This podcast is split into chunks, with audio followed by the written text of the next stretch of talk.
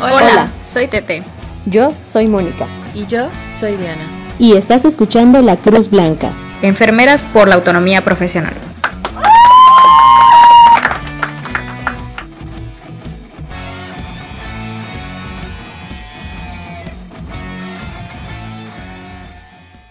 Hola a todos y todas, nosotras somos La Cruz Blanca. Yo soy Diana, soy licenciada en enfermería, tengo la especialidad de cuidados intensivos, estoy estudiando la maestría en ciencias de la educación y estoy aquí con mis compañeras Tete y Mónica. Hola, yo soy Mónica, eh, soy licenciada en enfermería y enfermera quirúrgica.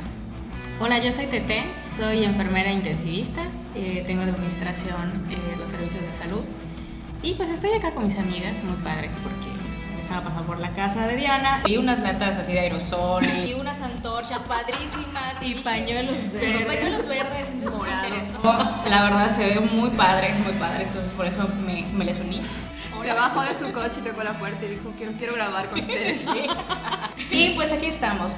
A lo mejor estas mujeres piensan igual. ¿De dónde surgió tu idea de la Cruz Blanca? ¿De dónde surgió? Pues con ella.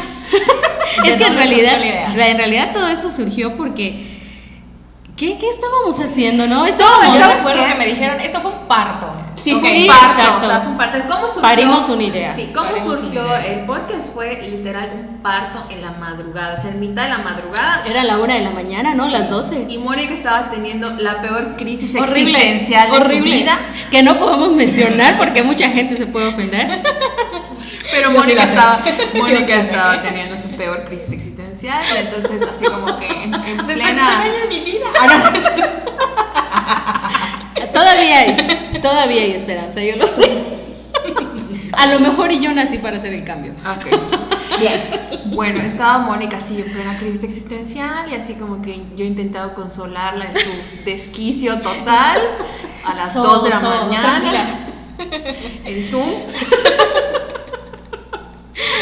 Y entonces fue que se nos ocurrió que deberíamos de iniciar esta cruzada por la autonomía profesional. Sí, o sea, estábamos platicando de temas random, ¿no? Obviamente basados en, género, en, en, enfermería y todo, y de repente, ¡pum! Salió la idea. ¿Por qué, no le, ¿Por qué no les contamos a la gente nuestros pedos mentales, no? O sea, de estas cosas Debe haber gente que quiere escucharnos. Exacto, eso, eso es de ley. Sin cobrarnos. Así es, o sea, eso debe ser la ley.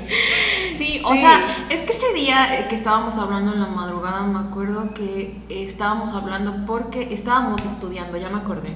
Estábamos estudiando para el conversatorio que tuvimos con Ay, es verdad, es verdad, es verdad. Hola, Carla. Hola, Carla. Saludos. Te amamos. Te amamos, Carla. Bueno, estábamos estudiando para, para el conversatorio con Carla y este, teníamos así como muchas ideas en la cabeza y por Sí. eso nos juntamos a, a Sí, es platicar en. Zoom.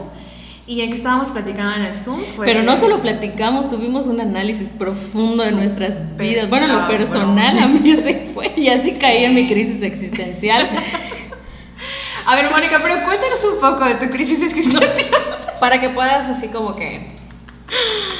No, es que, es que, y, y a eso va lo del, lo del programa, ¿no? Que cuando empiezas a leer y empiezas a, a- a desmenuzar toda la historia y todo el, el porqué de las cosas, empiezas a autocuestionarte de todo lo que haces a, a hoy en día, ¿no? Y, y- y pues sí, empiezas a, a- ver que ciertas cosas pues no eran lo que creías o a lo mejor no es lo que en realidad parecía, ¿no?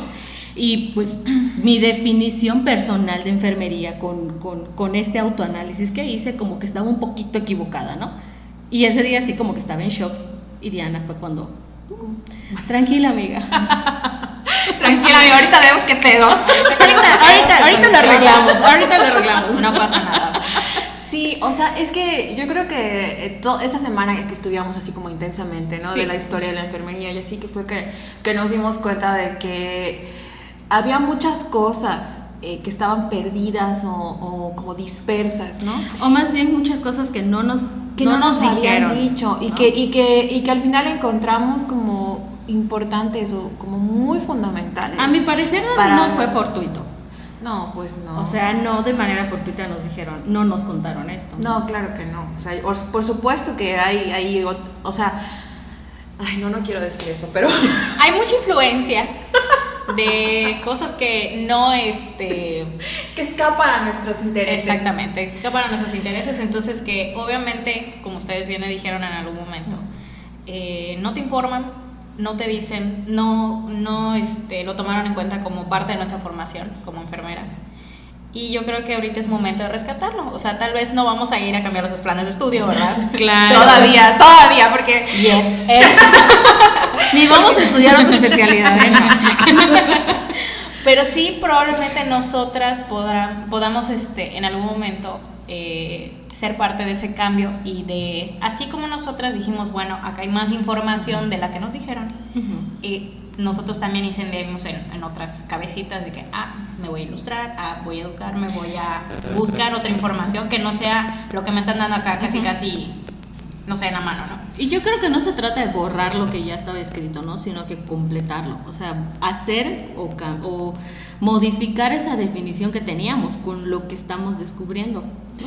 O sea, sí, sí, o sea, yo creo que habría que reestructurarlo, ¿no? O sea, así como hay cosas que son positivas de las cosas que, que- que ya sabemos, eh, yo creo que sí hay que reestructurarlo. Desgraciadamente nos dimos cuenta que gran parte de nuestra identidad profesional está basada en conceptos súper antiguos.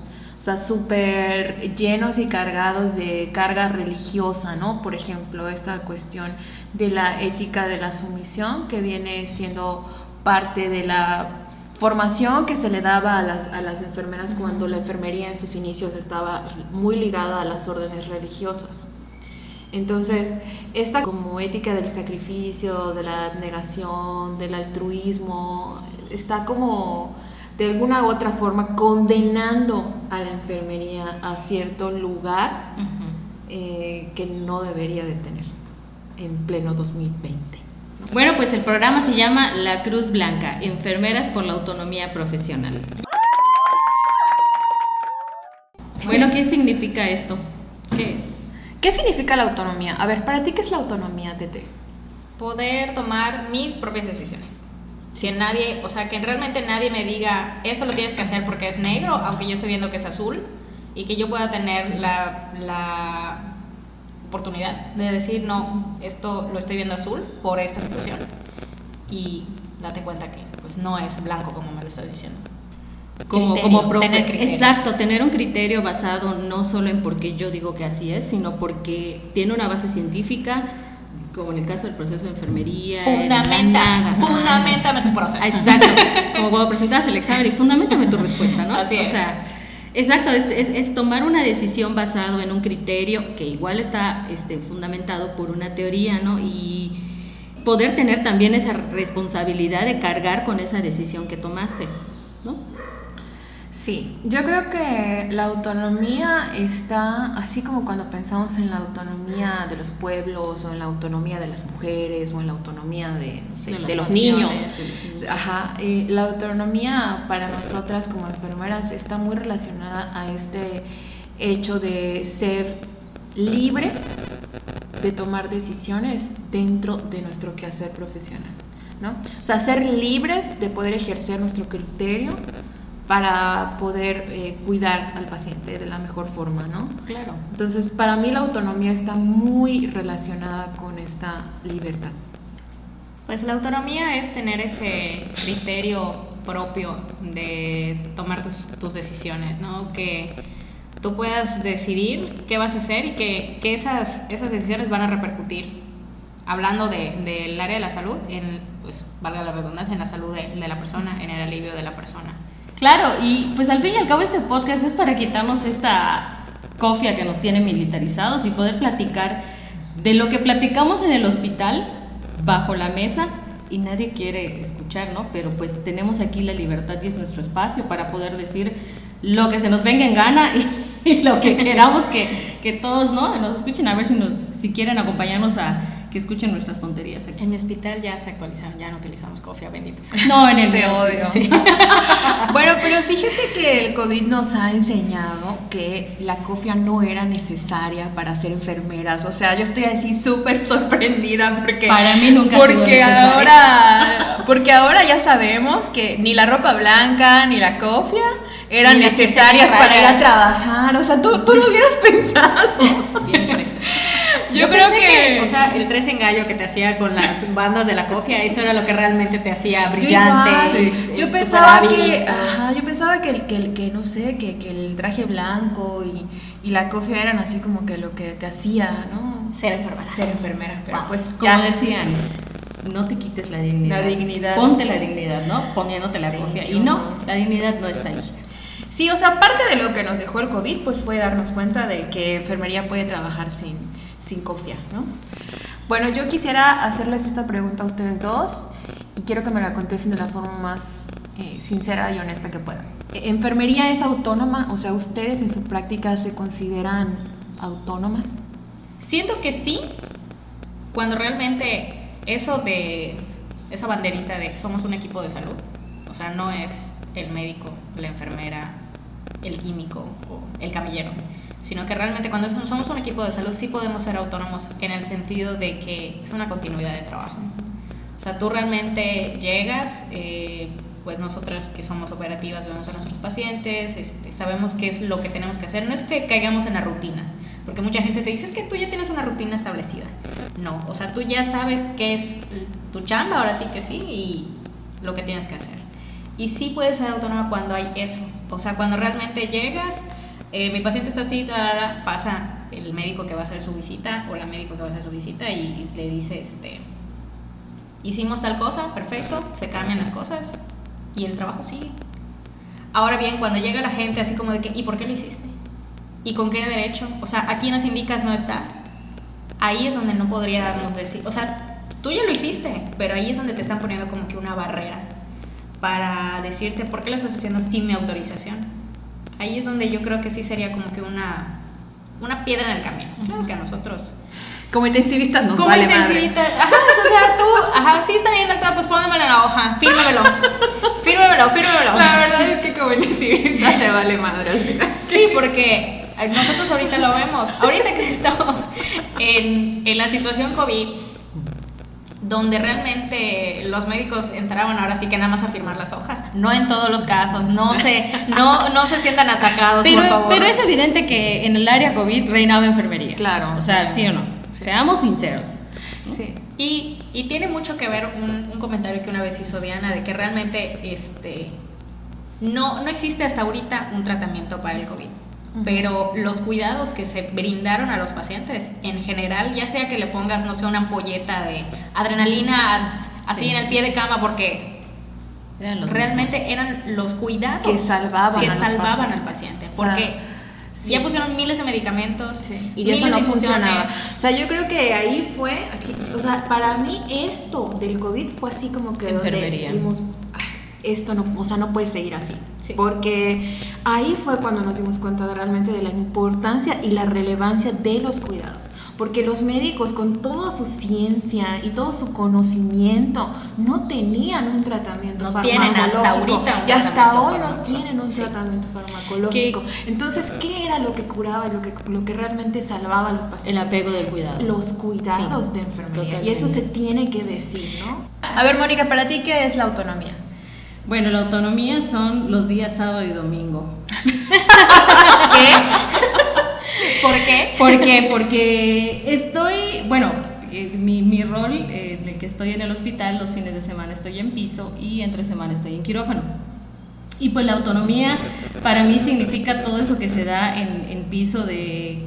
El médico literal me dice, tú ya sabes qué hacer, solo vente a que te firme las indicaciones, ¿no? O sea, ya es, es, un, es un trabajo que de verdad se da en equipo y cosa diferente que, que no pasa entre semana en quirófano, porque pues sí te he tenido que lidiar con ciertos comentarios, a veces, em, ¿cómo decirlo? Filosos. Filosos. Difíciles. Sí, exacto. En donde chocamos, ¿no? Y, y- y se ve esa imposición de ese poder por parte de un profesional, ¿no? No sé. A ver, paréntesis. Imposición de, por parte de un profesional, o sea, los cirujanos. Sí, Ok. sí. Sí. Sí, desde, o sea, con el simple ejemplo de que estás en cirugía y te viene a decir el médico, no me quites esta compresa hasta que yo te diga, bueno, Yo Pero soy si tú eres la profesional de enfermería, yo soy la quirúrgica, o sea, yo sé cuándo y yo manejo el material de esponjear, o sea, es mi trabajo. Permíteme paso el periódico estéril para pegarle su mano. No, y, desde el hecho de que te quieran meter la mano en la mesa, que quieran, no, o sea, eso, eso para mí es un arrebato de la autonomía. Claro. Porque la enfermera ahí ya no está ejerciendo su, su, Su criterio. criterio, ¿no? O sea, te están quitando este criterio y pasa mucho en el quirófano, desgraciadamente. ¿cómo- Que yo le diga cómo operar, o sea, le digas qué en ningún que momento o sea. creo que enfermería llega a tal grado de venir a decirle que su técnica está mal, ¿no? Porque al fin y al cabo es técnica de ellos.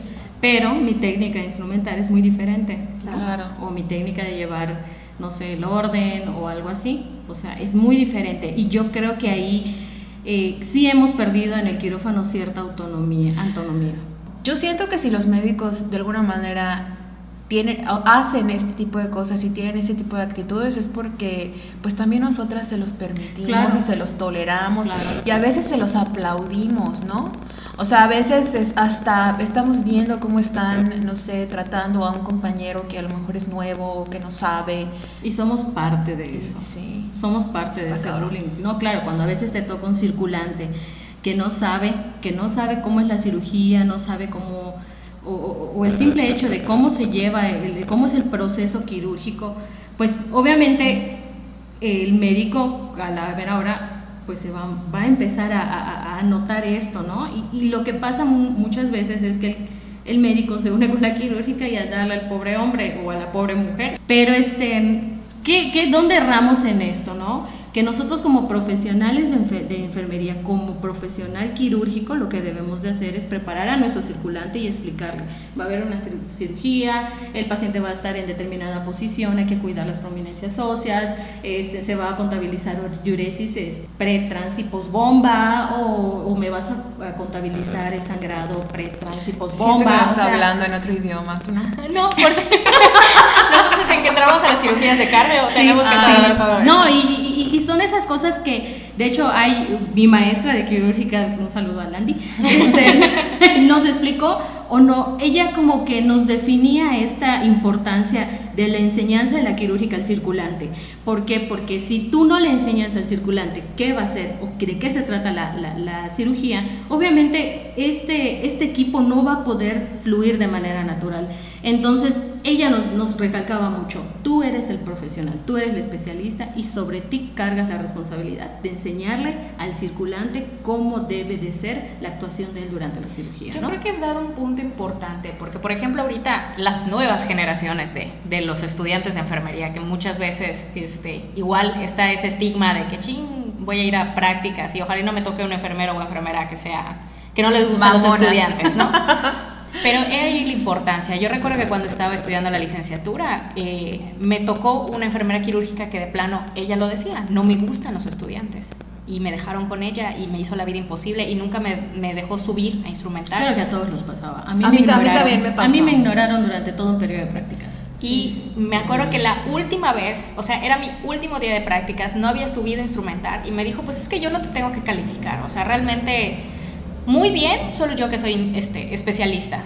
Te- si acaso te pondré bien, No. regular y, y así. ¿Qué onda con esa violencia? O sea, ¿Por qué? ¿qué onda con tanta violencia Pero entre nosotras? Diste un punto importante porque en ese momento pasó mi, mi supervisor y me dijo, ¿sabes qué? Ya hablé con ella, vas a subir a instrumentar una cesárea. O sea, realmente era pues algo muy Básico. sencillo, básico en ese sentido, ¿no?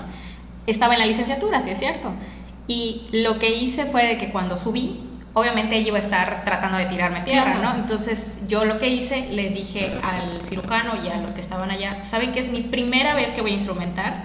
Me va a calificar mi maestra y este, por favor, ténganme paciencia, o sea, porque es la primera vez y mira, no te preocupes, esto es una cesárea, es muy tranquilo, está programada, no es de urgencia, todo va a ir muy bien. Entonces yo creo que en el hablar y en el decir las cosas, eso es lo que nos marca de diferente, porque muchas veces nos decían, no, calladita te ves más bonita, no digas las cosas. Es que ¿para qué vas a decir? ¿Para qué vas a hablar? Y aparte, no, ah, bueno, a nosotras nos pagan. Nos Exacto. pagan un, A nosotras un nos pagan un concepto de concepto. enseñanza. A O nosotros sea, no, qué triste. o sea, no es como que, como que estés haciéndoles el favor tampoco a los Claro. chicos de, de- de explicarles algo, o sea, no y, se aunque están no, pagando. y aunque no nos los pagaran. Es una cuestión ética. Al fin y Exacto. al cabo son las nuevas generaciones, no Y sabemos en qué nos- momento Nos van a cuidar. nosotros seremos pacientes, Exacto. ¿no? Entonces, ¿qué quieres? Que pues realmente te, te atienda una persona que tenga el conocimiento, tenga la habilidad, porque tal vez no te va a atender a ti, pero va a atender a algún familiar. Entonces, ahí la importancia de, de Pero, contribuir. pero, o sea, ¿de dónde viene esta violencia, no? O sea, ustedes como, como que de dónde pueden identificar como la fuente o el origen de esta violencia entre nosotras mismas. Pues a mí se me hace algo reconocido, ¿no? No sé a ti. O sea, no sé cómo... Ahí va, ¿de a- ahí va a dónde- empezar Mónica, ahí va a empezar Mónica a las paredes. permítame, me pongo mi pañuelo verde, espérame.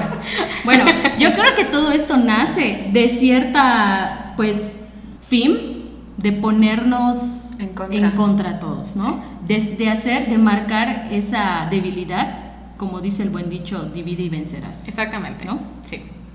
Pero de... no- O sea, es más fácil enfrentarte a una persona que enfrentarte a un grupo de personas. Exacto. Claro. Y más cuando es un grupo muy grande. Muy grande, porque enfermería recuerden que es el 70% de los trabajadores de la salud en todo el país. Claro, y creo que es una educación que ha venido desde muy, muy, muy, muy en el fondo.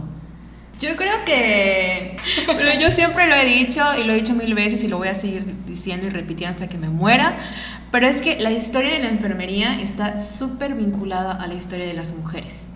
Claro. Primero que nada porque pues siempre, eh, bueno, la mayor parte de la historia hemos sido las mujeres quienes ejercemos esta parte del cuidado y porque además la enfermería pues está constituida en su mayoría hasta el día de hoy por mujeres. Entonces obviamente la historia de las mujeres nos atraviesa por completo como profesión, ¿no?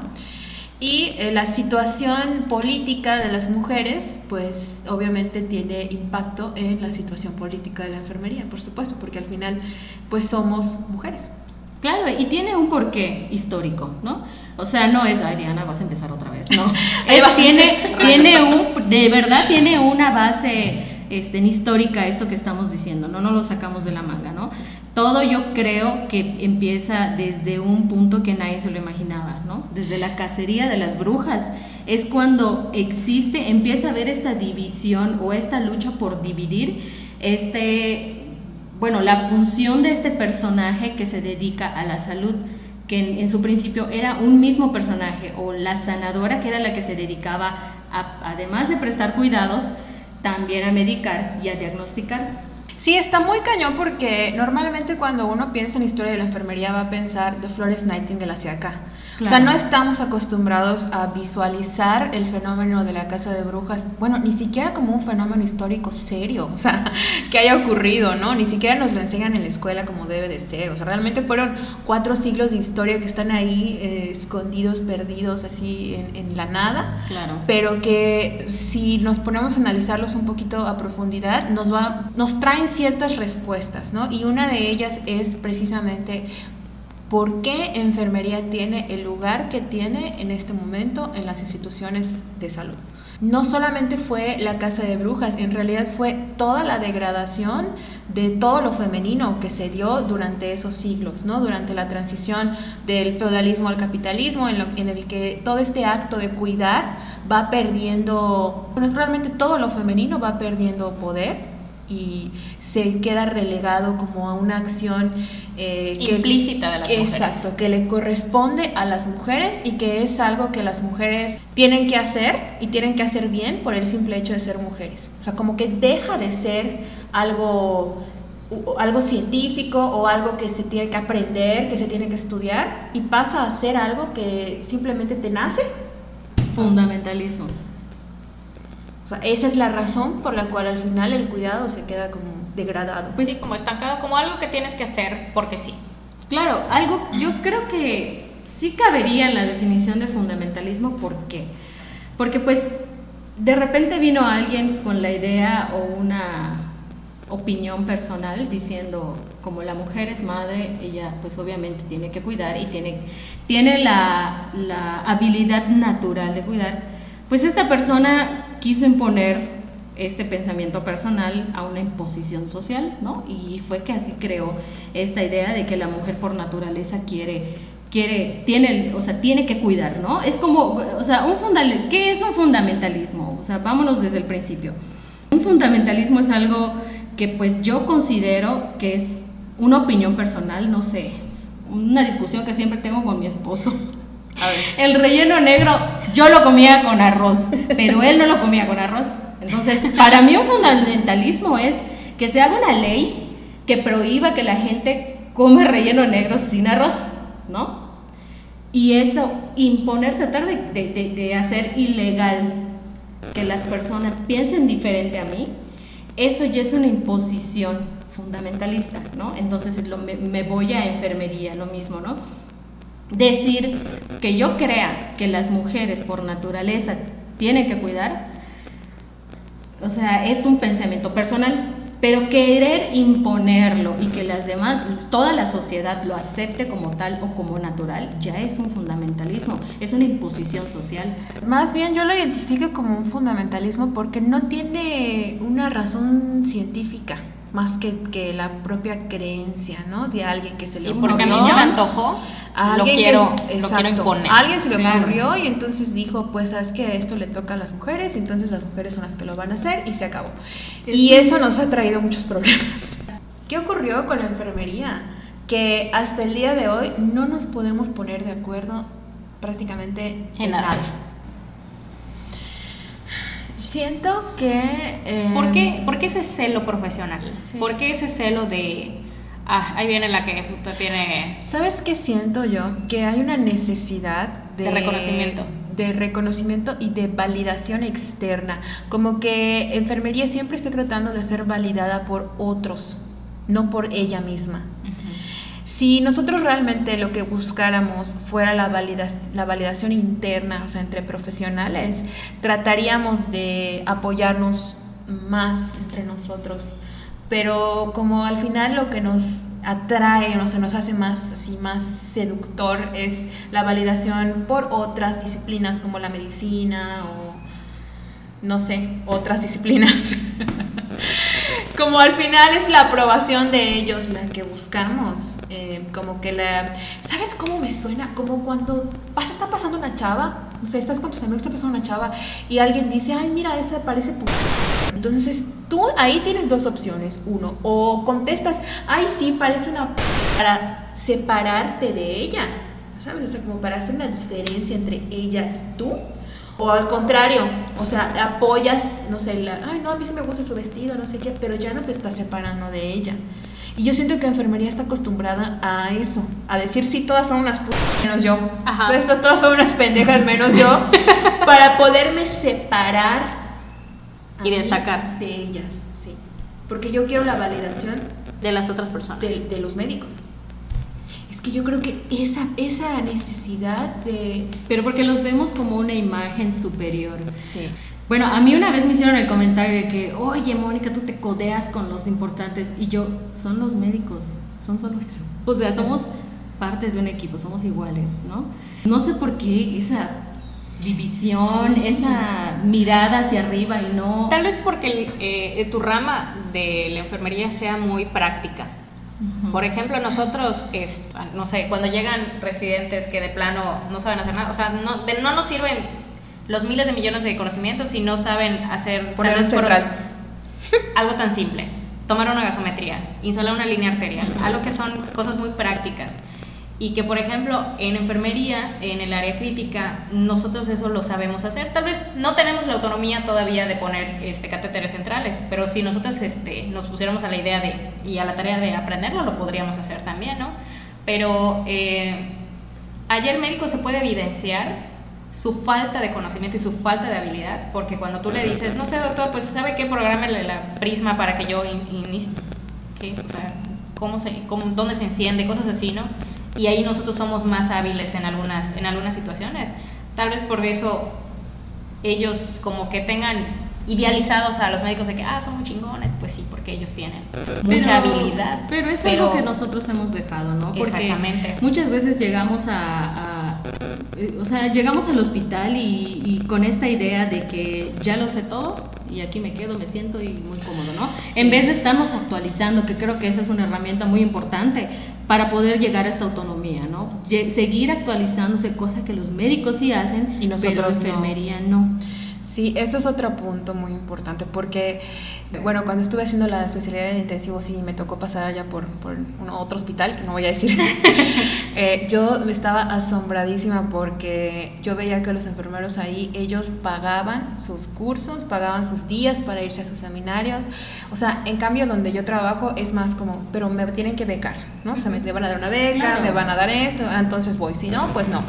Y en cambio ahí no, o sea, ahí es otra cosa, es otra actitud completa, o sea, vi- otra visión de lo que es la enfermería.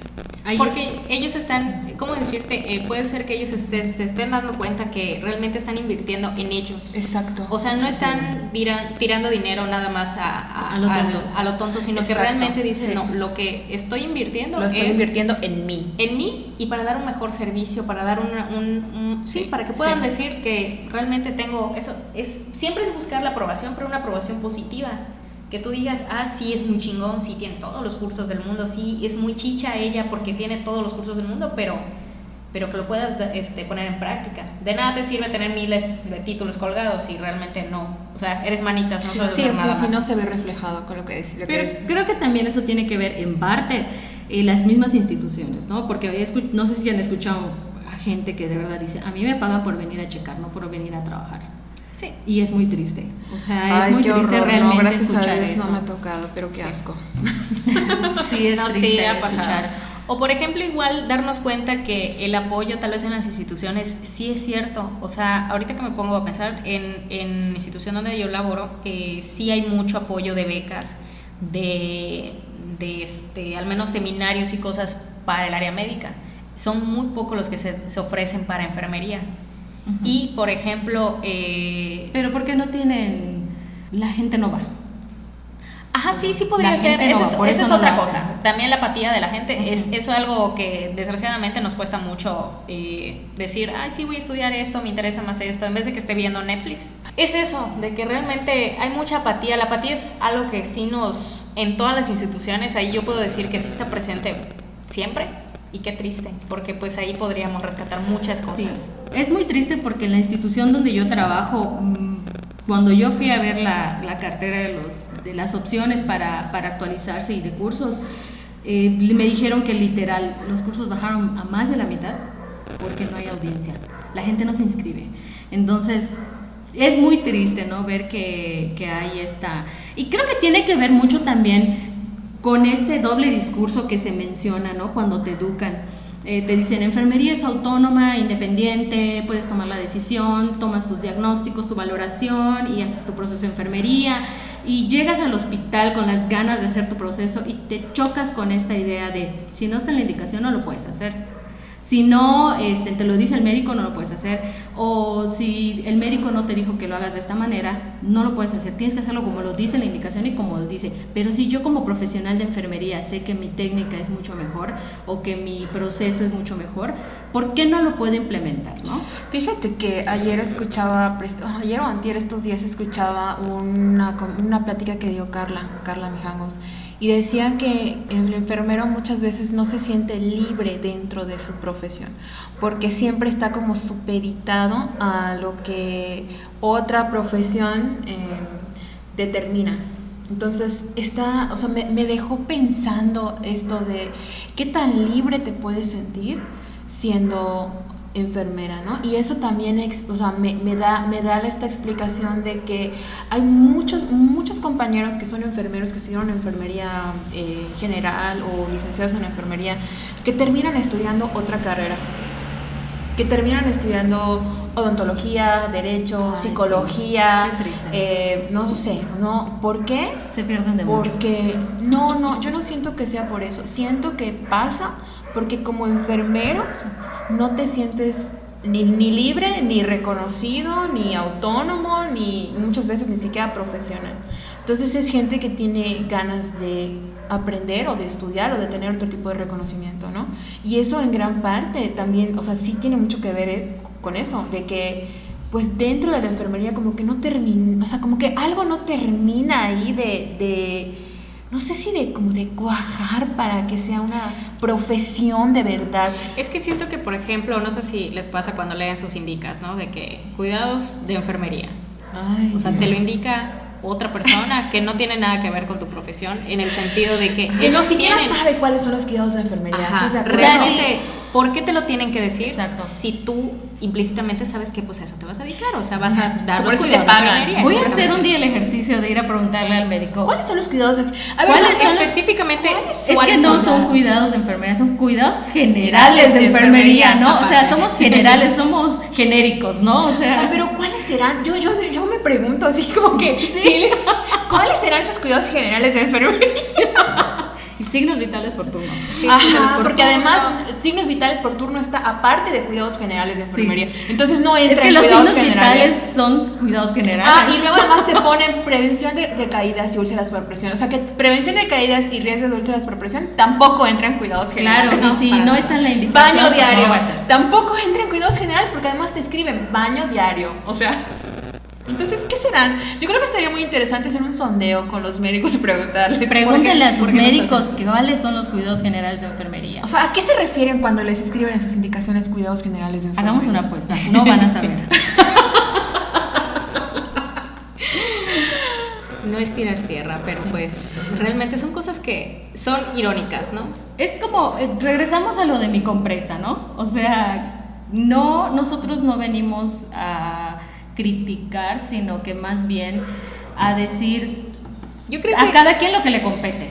a unificar, eso es lo que tendríamos que hacer. O sea, ni los médicos eh, son enemigos de los enfermeros y viceversa. Nos- realmente somos un equipo Un de equipo, salud. sí. Y si hubiera ese, ese respeto por las profesiones, yo te respeto como médico, tú me respetas como personal de enfermería, yo creo que ahí podríamos rescatar muchísimas más cosas. Claro. Sí. Yo, yo siempre lo he dicho, y siempre te lo dije, te lo, te lo he dicho siempre, que para mí todo el hospital debería ser como es urgencias. Claro. Todos todo el somos hospital, iguales. porque en urgencias todos somos iguales. O sea, en urgencias es como eh, R1, R2, R3, auxiliar, este, general, especialista, Químico. jef- jefa. Químico, porque hasta sacas muestras de sangre. Camillero Todo, uno, dos y tres, O sea, todos. O sea, hasta los, hasta los de higiene terminan luego pasando este, Los compañeros básicos Claro. O sea, sí, o sea, la verdad, yo pienso que urgencias debería ser así como que el modelo que se replique. Welcome to the jungle. Pero sí, la, la, la verdad es lo más chido. O sea, a mí me gustó mucho mi, mi etapa en urgencias. Ay, sí, la mía también. Que no termina, por cierto, no terminó, ni va a terminar Terminar nunca. nunca va ahí. Yo extrañé estar mis seis meses fuera de mi área este, de la UCI adultos y estar peloteándome por todos los servicios. Sí me sentí en casa cuando regresé, obviamente. Y es que además yo creo que todo lo que tiene que ver con área crítica, o sea, lo que es área crítica, te da muchísima autonomía, te da muchísima independencia.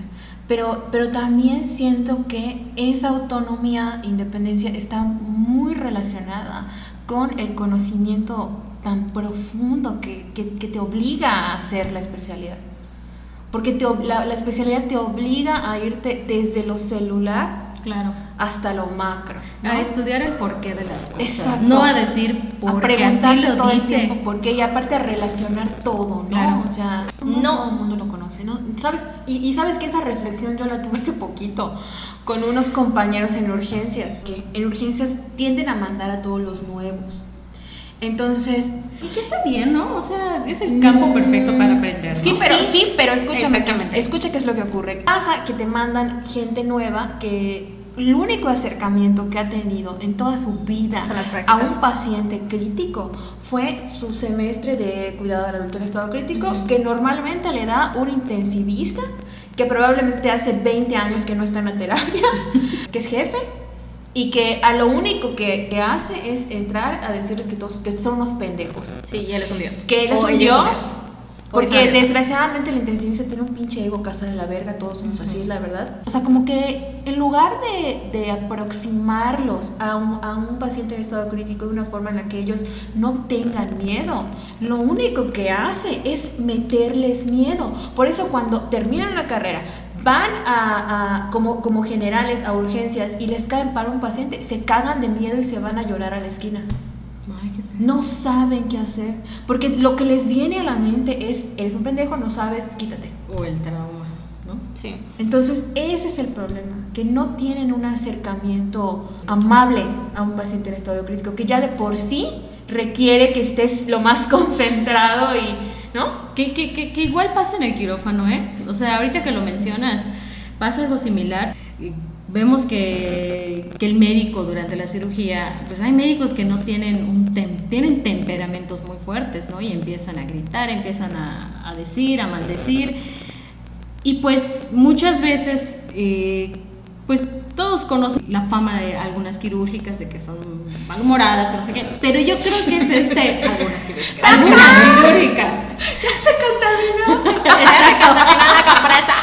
O sea, de acusonas, de que vamos a acusar, no, pero yo creo que esto es una escala, ¿no? De, de, esta, de esta agresión que permitimos que pase a través de nosotros. Y, al- y lo que debemos de hacer es cortar con este, con este círculo o este triángulo este, vicioso, ¿no? De decir, seguir, a mí me agreden y porque a mí me agreden, yo te voy a agredir a ti circulante, ¿no? Y por eso al fin y al Es la cabo, cadena de violencia. Nadie, es una cadena de violencia. nadie quiere ir al quirófano. Sí. Cuando no, no, o sea, voy a lo mismo, lo que a mí me enseñaron fue de que como yo soy la especialista, yo tengo que enseñarle al circulante. Y si el circulante falla, parte de la responsabilidad es mía porque yo no le enseñé. Entonces, igual pasa, ¿no? Mucha gente no quiere ir al quirófano porque tiene este trauma de que escucha al médico gritando, luego la quirúrgica te empieza a gritar a ti para, para tener una válvula de escape de esta agresión, ¿no? Yo, yo tengo ese en trauma. vez de exacto en vez de enfrentar esta esta esta a- esta violencia no que hay hacia el personal de enfermería no Sí, o sea, fíjate que para mí el quirófano es así como que uno de los lugares así más terroríficos del mundo. O sea, no, no. Sí tiene su la verdad es a mí me encanta es muy bonito no o sea a pesar de lo que piensen los intensivistas de nosotros pero es un lugar donde también se dan estos, ¿no? Los pacientes también caen en paro, no solo en el... No, no, en serio, también caen en paro, también se dan estas situaciones, también corremos, también es- hacemos tantas cosas y se dan tantas cosas a la vez. A nosotros en, en nuestra institución sí tratamos de tener ese vínculo con lo quirúrgico, porque por ejemplo cuando sabemos que vamos a tener pacientes posoperados de cardio o de trasplante, generalmente entramos a la cirugía, Sí, los, sí, tengo- los enfermeros que vamos a recibir a los pacientes para saber cuánto tiempo han estado en bomba, este, de las isquemias, de todas esas cosas que realmente no conozco mucho, pero pues tengo que empaparme Claro. de eso para, para darle una mejor atención en mi área crítica. Este, sí es importante, ¿no? Sí, de hecho yo les hago mucho hincapié a los circulantes, por ejemplo, eh, la cirugía que hacen en uro, donde hacen la cistectomía y una ileostomía, hacen una ileostomía, pero el- vuelven una parte del ilio vejiga, ¿no? Conectan los uréteres al, al ilio y eso lo, lo, lo externan como una ileostomía, ¿no? Al llegar el paciente a la terapia, un intensivista ve la bolsa con la ileostomía, vamos a pensar que es ileostomía y no es una ileostomía. y debe salir popó. ahí. Popó, exacto. Entonces, cuando de repente ven que empieza a salir Líquido. o sea, orina por la ileostomía y el circulante nunca le aclaró al intensivista que Oh esta ileostomía no es una ileostomía, es una Claro. nueva vejiga. Ahí se da esto, ¿no? Entonces yo siempre les hago hincapié a los, a los circulantes de decirles, eh, están haciendo una ileostomía, no, Ah, tiene que haber esta comunicación, ¿no? Aquí están conectados los ureteros, cuando llegues le vas a decir al intensivista que los drenajes, un drenaje está en, en este pericardio, otro drenaje está en la pleura, o sea, ahí eso es muy importante, cosas que muchas veces omitimos. ¿Por Esa comunicación, ya sabes que cuando que, que hay así como que mucha, eh, o sea, nos tiramos mucha caca, ¿no? Ujú. Así entre nosotras, ya sabes. Como, Tú lo haces. Como cuando bebé. No, tú siempre me dices chupamocos. No te digo ¿Por qué? No te digo chupamocos. Me dices chupamocos y yo le digo pasafierros. Sí, sí. Bueno, tú le dices pasa, yo le digo tirafierros. Imagínate, está peor. No, sí, es muy importante esta comunicación, ¿no? Sí. Pero muchas veces vienen, El celo profesional. exacto, entonces cuando vienen y es que... Obviamente somos más chingonas nosotras. Eh, Claro, sí. sí, se abaten las puertas del hospital cuando pasamos Claro, al intensivista. pero Pero no- los intensivistas somos el alma de los Claro, porque no caminan, sobre nuestro ego, ¿no? obviamente. No, pero yo creo que tiene que haber esta comunicación entre profesionales. O sea, muchas veces pasa de que llegan a entregar a su paciente a la terapia y es que me pidieron esto, me exigieron esto. Es que, bueno, es parte de, ¿no? Muchas veces el intensivista te pregunta, pero no te pregunta por Mamón. mamón o Bueno, ¿no? hay, habrá sus la- casos. Habremos, Sí, habremos casos especiales. Sí, claro, pero hay casos pero, que, como tú claro. bien dices, oye, ¿dónde está este drenaje? ¿De dónde Claro. sale? Este, O cómo ¿Cuánto ya colectaste? O sea. ¿desde qué hora salió tu paciente? ¿Cuánto ya drenó en, no sé, el posgrado de cardio? Ya drenó 300. Muchas en 20 veces es- minutos, no puede ser. Claro. Ese Entonces, segundo drena- drenaje o este, el drenaje pleural, el sello de agua, es el segundo sello de agua y muchas veces llegan y ni se los dicen. O sea, cuánto ya sangró ese paciente en el, en el posoperatorio y la, y la intensivista nunca se entera. ¿Por qué? Sí. Porque el circulante no sabe. Porque o por no hay ejemplo, te ponen tus miles de compresas o algo así y antes de llegar, como saben que les vas a exigir que te entreguen limpio al paciente, te quitan tus tres compresas que le tenían empapadas de sangre y ese dato no te lo dan. No te lo dan. O sea, tú Ujú. llegas y conectas a tu paciente como arbolito de Navidad y empiezas a ver que está, está no, no sube la TA, no sube la TA, no sube la TA, entonces Claro. ¿de dónde está sangrando? Tú lo ves muy O limpio sea, y el dices, paciente está chocado y Exactamente, y tú no te das cuenta.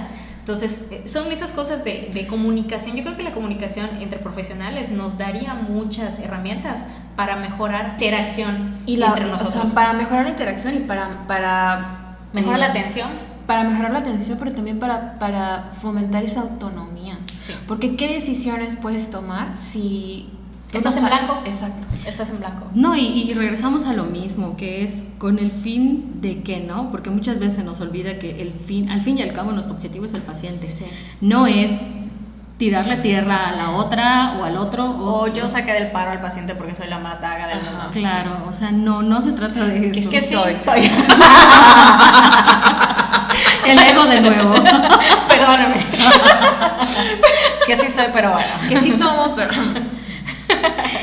¿Alguna quirúrgica que quiera venir? Ayúdenme, por favor. Somos dos contra uno.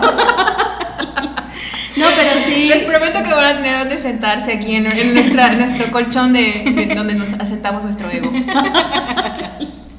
Pero sí, y yo creo que todo esto tiene que ver con esta idea con la que nos inculcaron desde el principio, ¿no? O sea, este, este arquetipo que fundó enfermería como Florence Nightingale o como la enfermería mexicana, la madre cuca, eh, todas estas tienen un común, ¿no? Ser la obediencia, la sumisión, La sumisión. El, el ideal perfecto de la mujer.